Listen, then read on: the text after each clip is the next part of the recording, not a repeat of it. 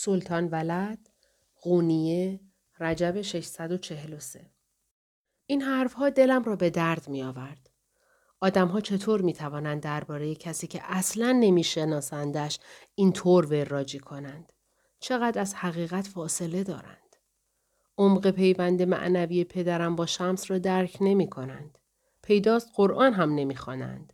چون اگر خوانده بودند می دانستند قصه های محبت معنوی شبیه این در قرآن هم هست.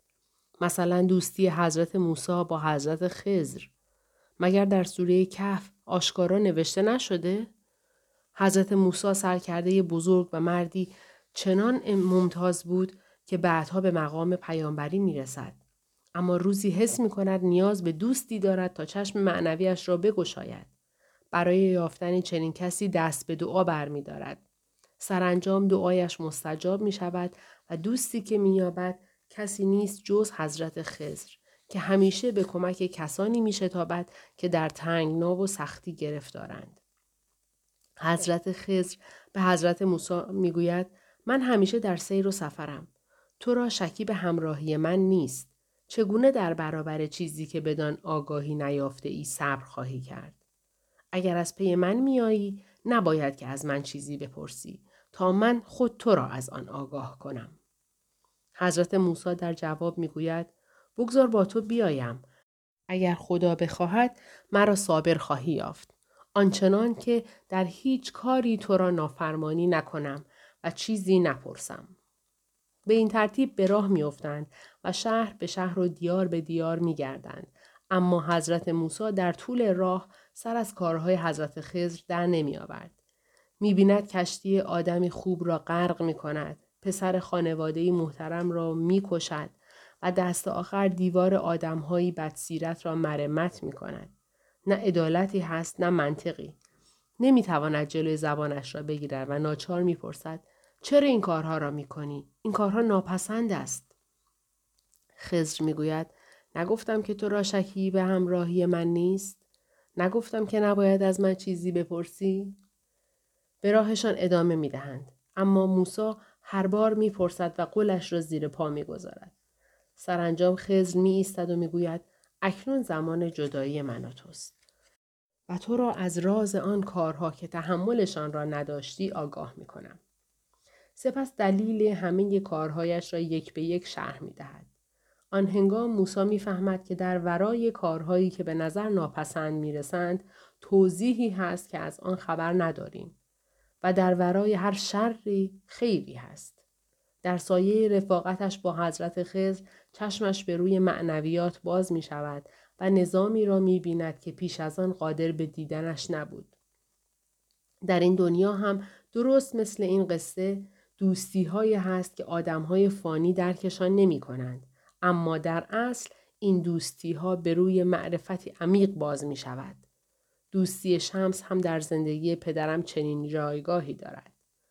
اما بقیه مثل من فکر نمی کنند. این را می دانم و برای همین نگرانم. متاسفانه شمس هم آتش بیار معرکه شده. نه تنها کوچکترین کوششی نمی کند تا دل دیگران را به دست آورد، برعکس مدام پا روی دم این و آن می گذارد. بعضی روزها مثل قطاع الطریق جلوی اتاق پدرم می نشیند و از اهالی هر کس بخواهد پدرم را ببیند اول شمس استنتاقش می کند. می پرسد مولانای بزرگ را برای چه می خواهی ببینی؟ طرف هر جوابی که بدهد نمیپسندد و سؤال دیگر می کند.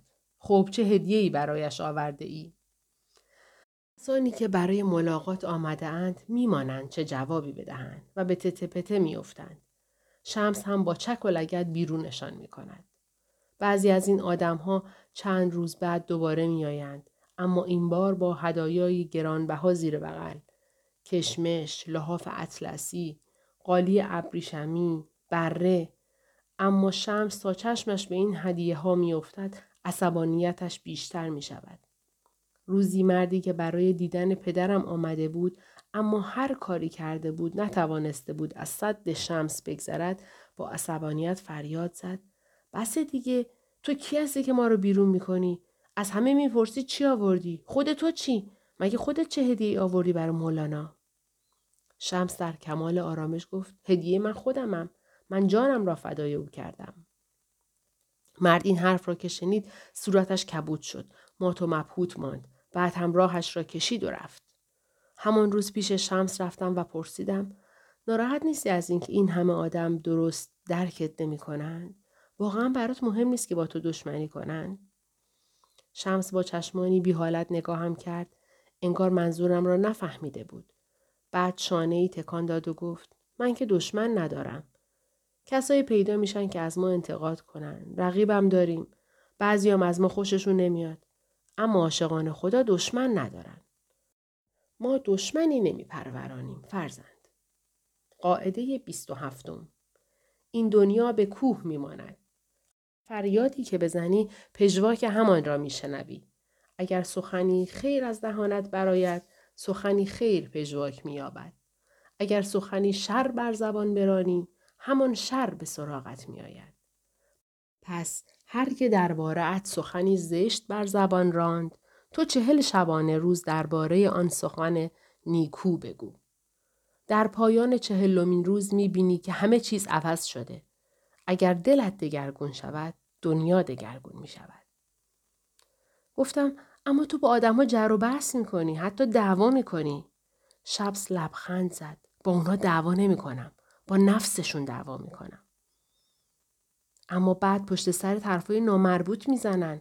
حتی کسانی در میان میگن دوستی دو مرد ممکن نیست اینقدر نزدیک باشه. حالا که اینطوره حتما خبرایی هست و بعد مشتی حرف مفت به هم میبافن. از این همه پس فطرتی و از اینکه چنین افکار من منحرفی دارن چنان عصبانی میشم که نگو نپرس. شمس آهی کشید و برایم حکایتی تعریف کرد. دو سیاه از شهری به شهری می‌رفتند. سر راه به رودی خروشان برمیخورند. می‌خواهند از رود بگذرند اما چشمشان به زنی جوان و تنها میافتد که کمی آنسوتر ایستاده و مثل بید میلرزد. یکی از دو سیاه فوری به کمک آن زن می شتابد، او را کول می گیرد، از رود می گذرد و در آن سوی رود به زمین می گذاردش و رهسه پارش می کند. سیاه دیگر نیز از رود می گذرد و به راهشان ادامه می دهند. اما در باقی راه سیاه دیگر لب از لب نمی گشاید. مدام اخم می کند. از دوستش رو برمیگرداند و آه می کشد.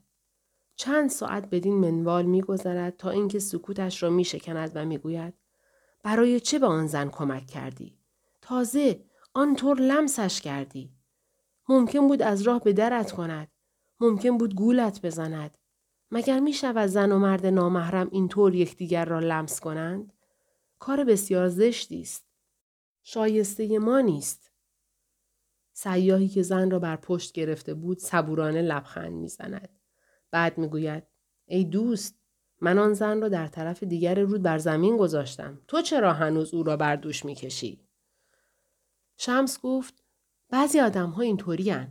ترسا و پیشداوری های خودشون رو به دیگران نسبت میدن و عیبا و ضعفای خودشون رو در اونها می‌بینن. بار اصلی اینه. ذهنشون پر از زنه. بعد هم زیر این بار له میشن. به کسایی که عمق پیوند من و پدرت رو درک نمی‌کنن بگو ابتدا زنگ از ذهن خود بزدایند.